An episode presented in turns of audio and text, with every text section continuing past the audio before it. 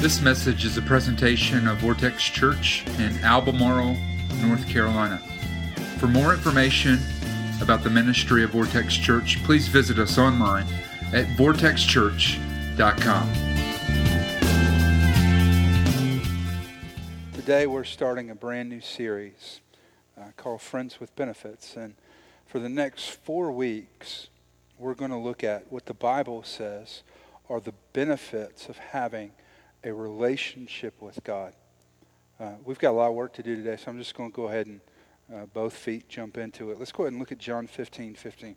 Right in the middle of the Gospel of John, uh, really in what may be one of the most significant chapters in all the Bible, we find this statement that was made by Jesus. Jesus is talking to his disciples in this moment, and he is sharing with them um, kind of right before the end. This is right before all of the uh, drama of his imprisonment and execution is about to begin. Jesus says this to his disciples I no longer call you servants, I call you friends.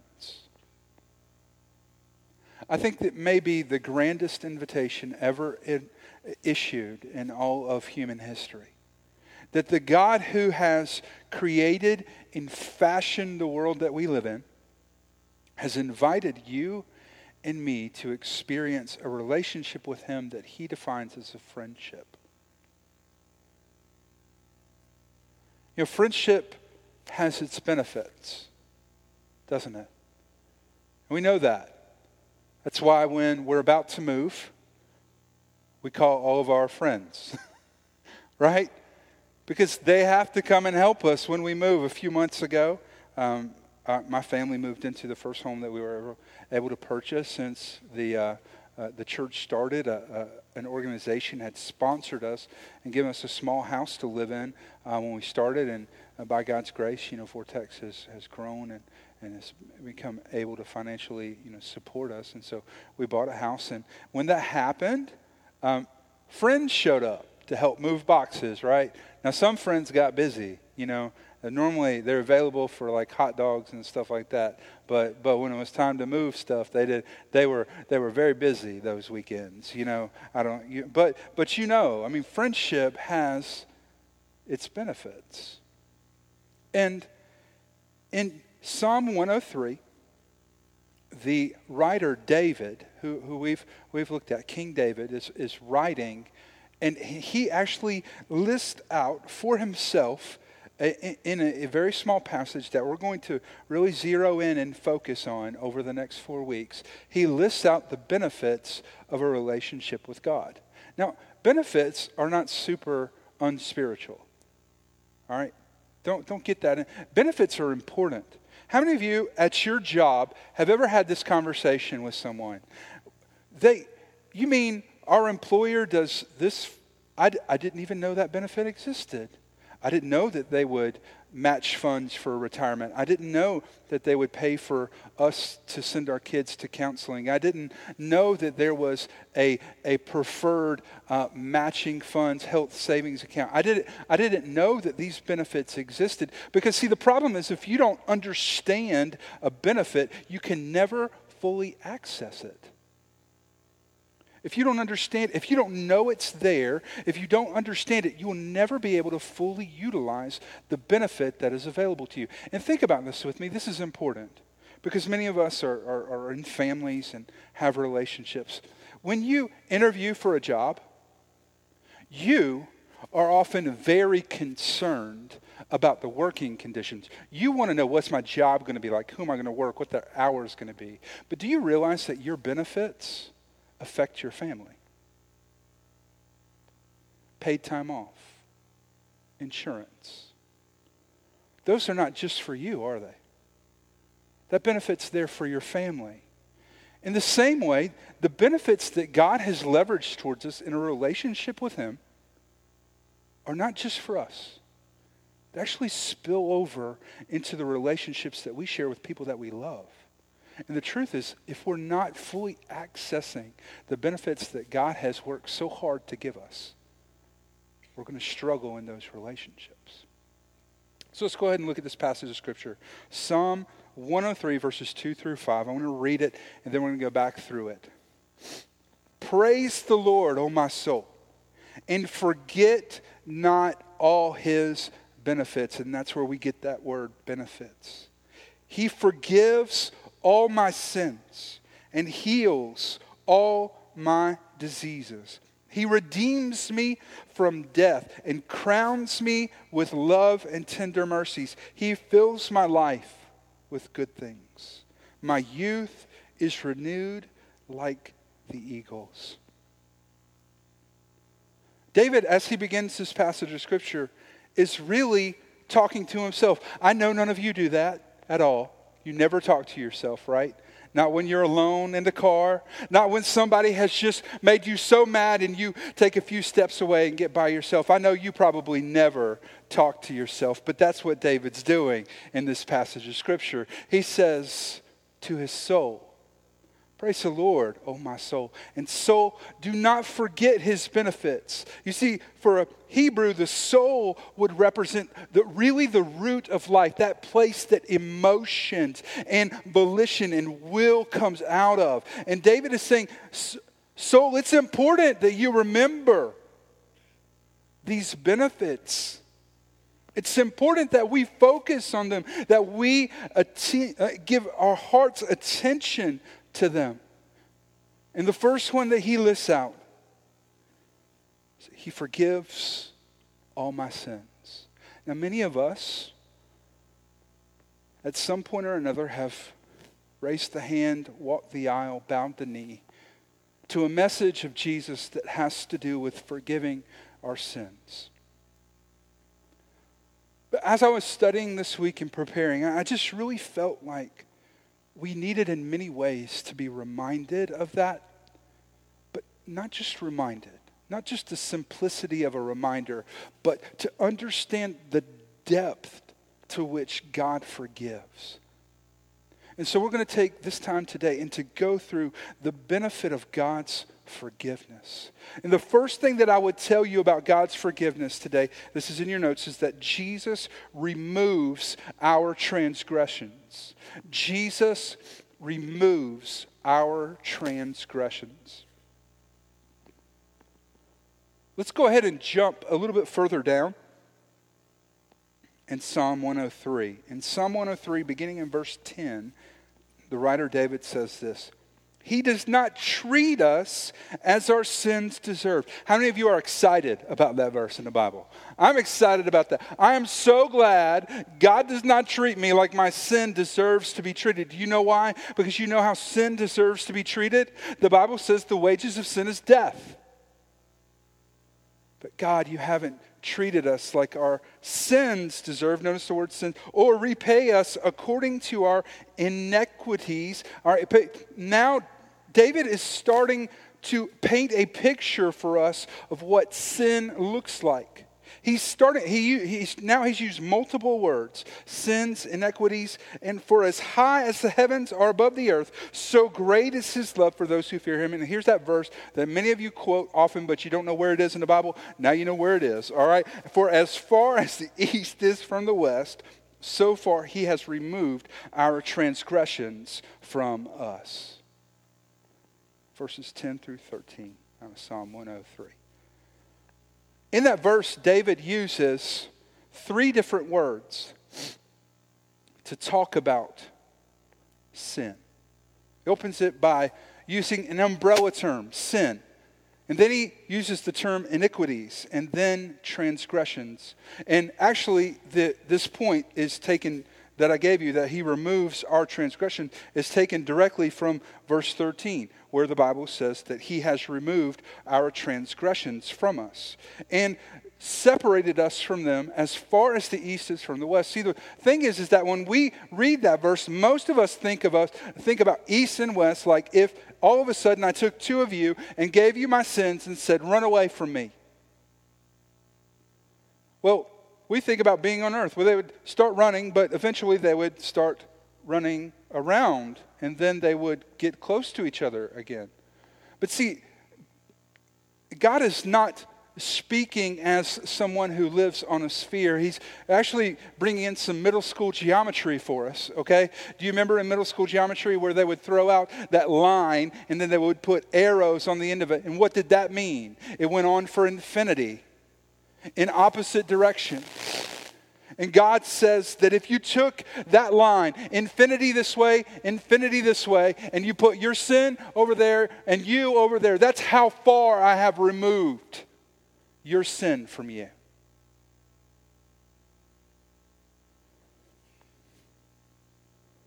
And in this verse, David says that it's our transgressions that have been removed. I think it just bears some explanation. The word sin literally means to miss the mark. There's a mark that God has for our lives, a, a design that God has for our lives, and sin is missing that mark. As a matter of fact, the Greek term that's used in the New Testament to describe sin is actually an archery term that is used for having missed the mark. And then David uses this transgressions. The word transgress in the original context it means to trespass. So there's a boundary that is in place, and I have walked over that boundary. For many of us, we're familiar that because we have the "Don't trespass on my property, or I will shoot your head off" signs posted all the way around, or we have you know relatives that have posted those, and we we understand trespass. That's a transgression. But David uses another word he uses the term iniquities. It literally translated, the word iniquity means to be unequal. To not be equal. And, and in reference to our sin, it means anything that is inside of us that is not equal to God. You see, a trespass is an outward sin. It's something that we've done, but in inequity, is something that is going on inside of us. But to kind of explain that for you, you see, a transgression is the, the hand, the iniquity is the heart. To kind of further explain it, uh, uh, an inequity would be our attitude, the transgression would be the action. You see, Jesus, when he showed up. This might sound like a, a small detail for some of you, but in Jesus' ministry, Jesus confronted a group of religious leaders called the Pharisees. Let me just, on a side note, you don't ever want to be in a category where you get compared with the Pharisees. I mean, it's just a bad place to be in the Bible. And there are many of us that are in here today that could be in this. Because in Jesus' day, he dealt with something that the Pharisees had begun to allow to become a part of the way that they thought about sin. And in Matthew 5, as Jesus begins his discourse in the Sermon on the Mount, he confronts two different issues where the Pharisees had created a system where if you didn't do it on the outside, it was okay with whatever was happening on the inside. So Jesus in Matthew 5 says, You've heard it said that it's permissible to divorce a woman if she has com- uh, had adulterous an adulterous affair. But I, but I say to you, I, I say to you that if any man has looked on a woman, lusted after her, you've already committed adultery in your heart. Do you see what Jesus is doing? He's saying it's not just the transgression that is the sin, it's the iniquity that is within us that leads us to transgress that is also sin. He goes on to say, Well, you've heard it said, don't commit murder. But I tell you that if any of you harbor hate for your enemies,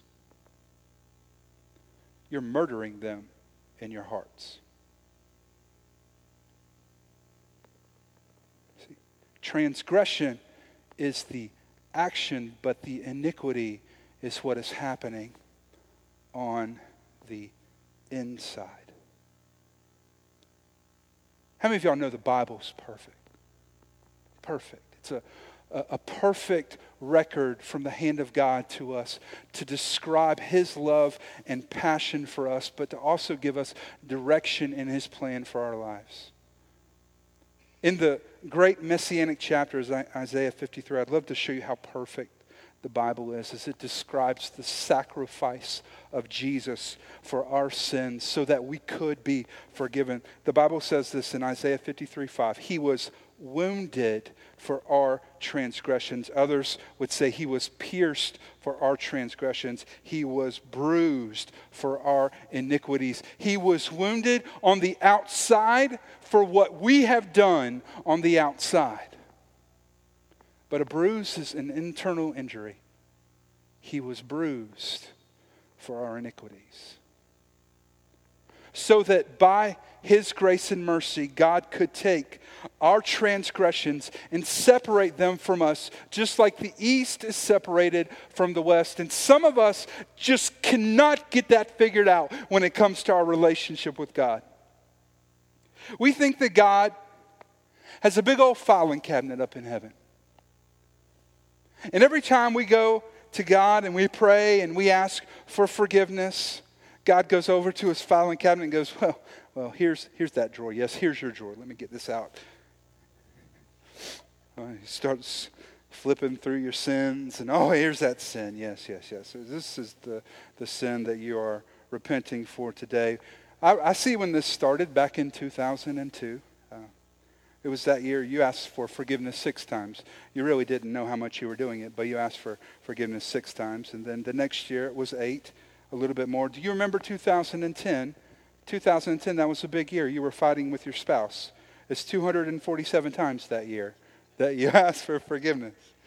But yes, I'll forgive you. And then he writes it on his card and puts it back. That's not at all, not at all how, for, how forgiveness works with, with God. The Bible tells us that when it comes to your identity, when God forgives you, he separates you from that transgression that he does not see you in light of that transgression. And for many of us, that's, that is a benefit that we need to embrace because all we have ever done is identified ourselves with our failure. But God doesn't do that for you.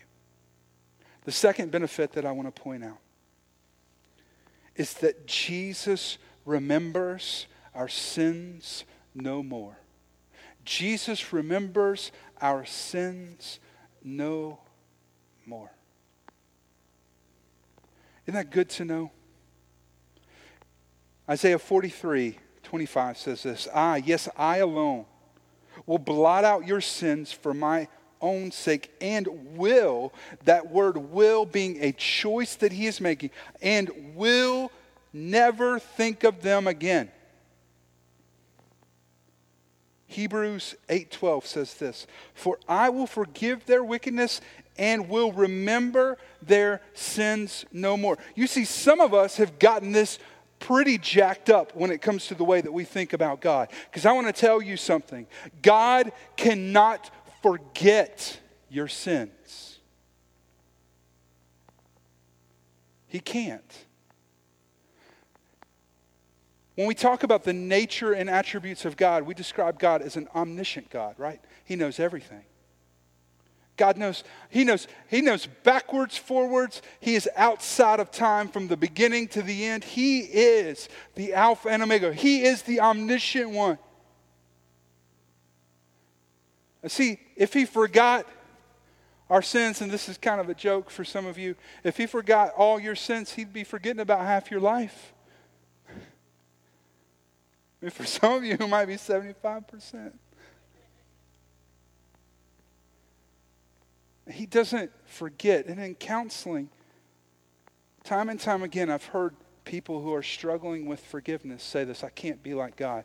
I can't forget what happened. Well, God doesn't forget, God chooses not to remember. The Bible never says that God will forget. He, the Bible does clearly teach us that God chooses not to remember. And God chooses not to remember your sins. You know, I think that maybe the best illustration of this comes from an idea that I have. This is there's no way that you can verify this scientifically or in the Bible at all. Okay, so let me just go ahead and give that disclaimer. But I, I, I think that you find the, the ability that God has to, for, to choose not to remember our sins, really, uh, you can see it at play in the nature of men and women. Because how many of you know that men have the capacity not to remember? Wives, if you don't believe that, just when you get out and you're on the way home today, ask your husband, hey, what did we do yesterday? And just watch him struggle at trying to remember everything you did. I, I, I think maybe at night when men go to sleep, they lose their memories. I just think that might be what happened. I mean, here's a, here's a great example of this. Um, you, how many of you have recognized this that when you fight with your spouse, men, the, your, your wives will be able to remember everything about that argument? They will remember what shirt you were wearing, what color your socks were, the words that you said, where your hands were when you said them, right? They remember everything about the arguments that we have. As a matter of fact, uh, a year ago, um, my, my wife turned 30, and she was very pregnant in, in July when her birthday is. And as her birthday crept up, I, I, um, I missed the signs that she gave um, that indicated that she would like to have a birthday party. I did. I missed those. I didn't, didn't read those road signs that were apparently very big. Um, and, and when her thir- 30th birthday came, and we had birthday cake, and we had presents and a card and all the stuff that you do on birthdays, and it passed, no birthday party. Every major event that came up after that, I was reminded. Hey, you remember my 30th birthday? Do you remember your 30th birthday, Kevin? Do you remember how I invited all your friends from out of town and they all drove in and we went, I surprised you and we went out on it. And just never able. So when her 31st birthday came up this past July, I had a huge surprise party for her and she cried. And while I was holding her, while she cried, I whispered in her never bring up your 30th birthday again. As a matter of fact, do you, do you realize that I think the, the nature of femininity and masculinity all are born out of the nature of God? Really. Uh, God is not the man upstairs. Actually, to describe him as a man is inadequate. Uh, the elements of femininity and masculinity were all derived out of the nature of God, and this is kind of a joke. Um, but God's omniscience, the capacity that he has to know everything, to women. all right? The capacity that God has to choose to forget to men. God chooses to forget our sins. He chooses to forget our sins. The third benefit that I would share with you today is that Jesus releases us from our iniquities. Jesus releases us from our iniquities. In Hebrew, the word that's described and often translated for us to be forgiven is a term that actually meant to be released from a debt. So if you had a million dollar loan and you walked into the bank on Monday morning to make your payment, and the banker looked at you and said, But this has already been paid off, this loan has been forgiven. You see, many of us have bought into a subconscious, maybe even it was presented to you that way, presentation of the gospel that we have to earn the forgiveness of God. But Jesus releases us from all of our iniquities. He looks inside of us and all of the broken, bent stuff that exists in our hearts. God, through His grace and mercy, has given us the benefit of being released from. You want to know who will tell you that you can't be released from it? It's our enemy, Satan. And maybe even sometimes family and friends who will tell you something like this You're just the guy that always gets angry. your dad got angry and his dad got angry, and you're just that guy. It's just a part of you, it's kind of inside you. And so you're always going to be that way. Or you're the chick that always gets dramatic when anything's going on. And that's okay. You know, we always just know to expect that with you because your mom was dramatic and her mom was dramatic. Might be even worse. Maybe you're the guy that hates commitment. And though you'd never say that, after three, four years with the same woman, you just start to get that itch.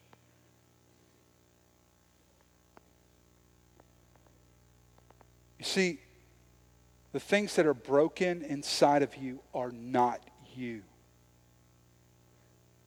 And anything that's told you that that's just you, that's just how it is for you, that's how it's going to be for you, is a straight up lie. Because God, through Jesus, has released us from all of our iniquities. You might think about, Kevin, how can you how can you tell me that? I mean, do you know how much I've struggled with this? Do you do you understand how much effort that I've put into walking away from this? I would tell you that based on the authority of Jesus himself. Jesus in John 20, 23 said this If you forgive the sins of any, they are forgiven them.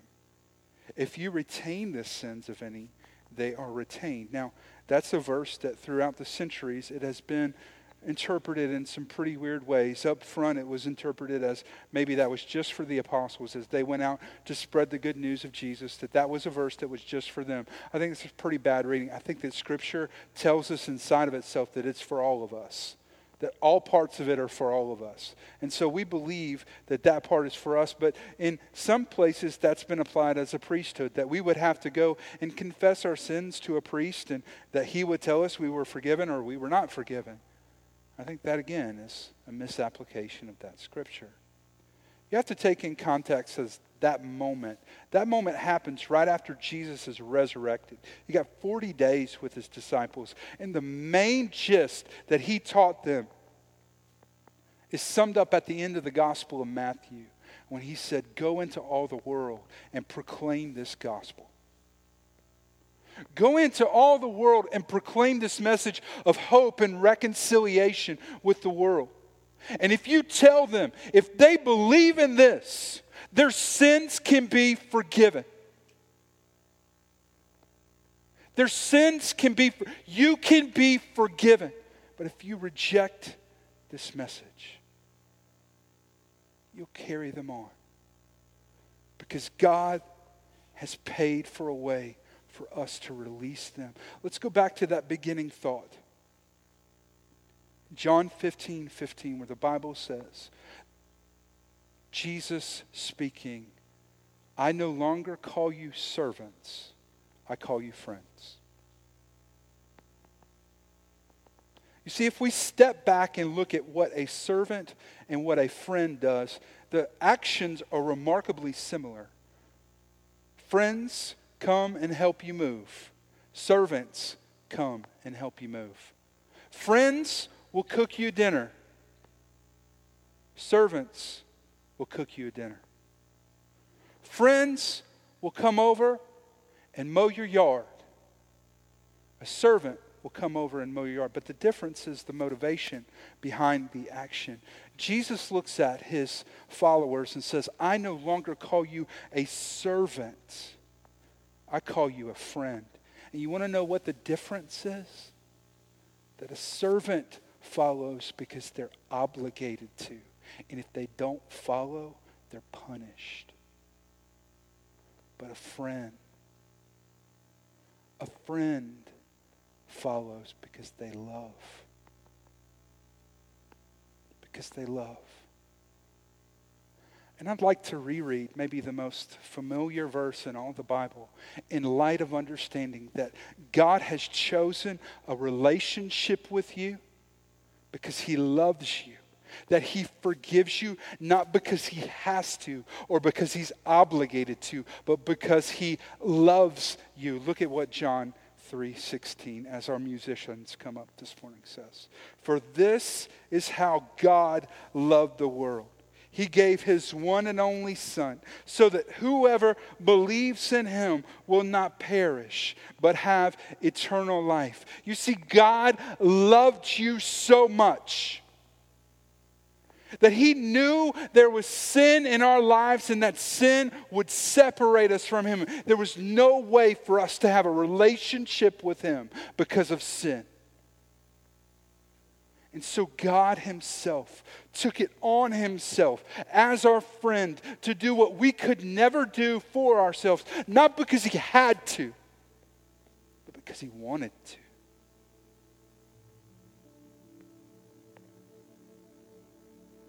Jesus died so that you could be forgiven.